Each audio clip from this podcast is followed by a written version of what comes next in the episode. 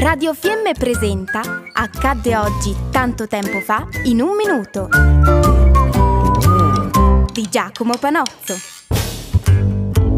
Salve a tutti e bentrovati. Oggi ci spostiamo fino al millenovecentosettantanove, dato che proprio in questo giorno Margaret Thatcher diventa la prima donna ad essere nominata come primo ministro del Regno Unito. Parlarvi in pochissimo tempo della Thatcher, beh, è difficile, se non impossibile. Possiamo però di certo dire che restò presidente fino al millenovecentonovanta, è infatti tutt'oggi la presidente più longeva in Inghilterra tra tutti i suoi predecessori e i suoi successori. undici anni, beh, sono tanti, e la Thatcher è riuscita a portare a casa tante cose.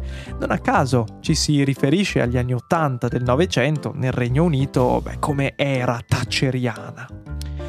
In Inghilterra vi era un fortissimo problema di disoccupazione. Era forse questa una delle grandi sfide che la Thatcher dovette affrontare nel breve e nel lungo periodo con un pugno durissimo.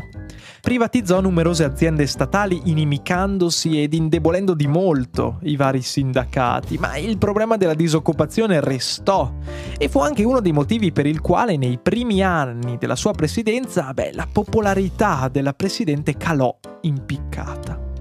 Risalì però poco tempo dopo con la vittoria inglese nel millenovecentottantadue della guerra delle Falkland o delle Malvinas, della quale vi vorrei parlare in una di queste prossime puntate.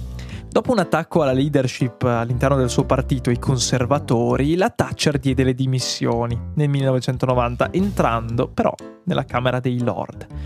La Lady di Ferro, questa figura controversa della politica inglese ma anche della politica globale, con le sue idee fisse e il suo spirito inamovibile, infine si spense nel duemilatredici.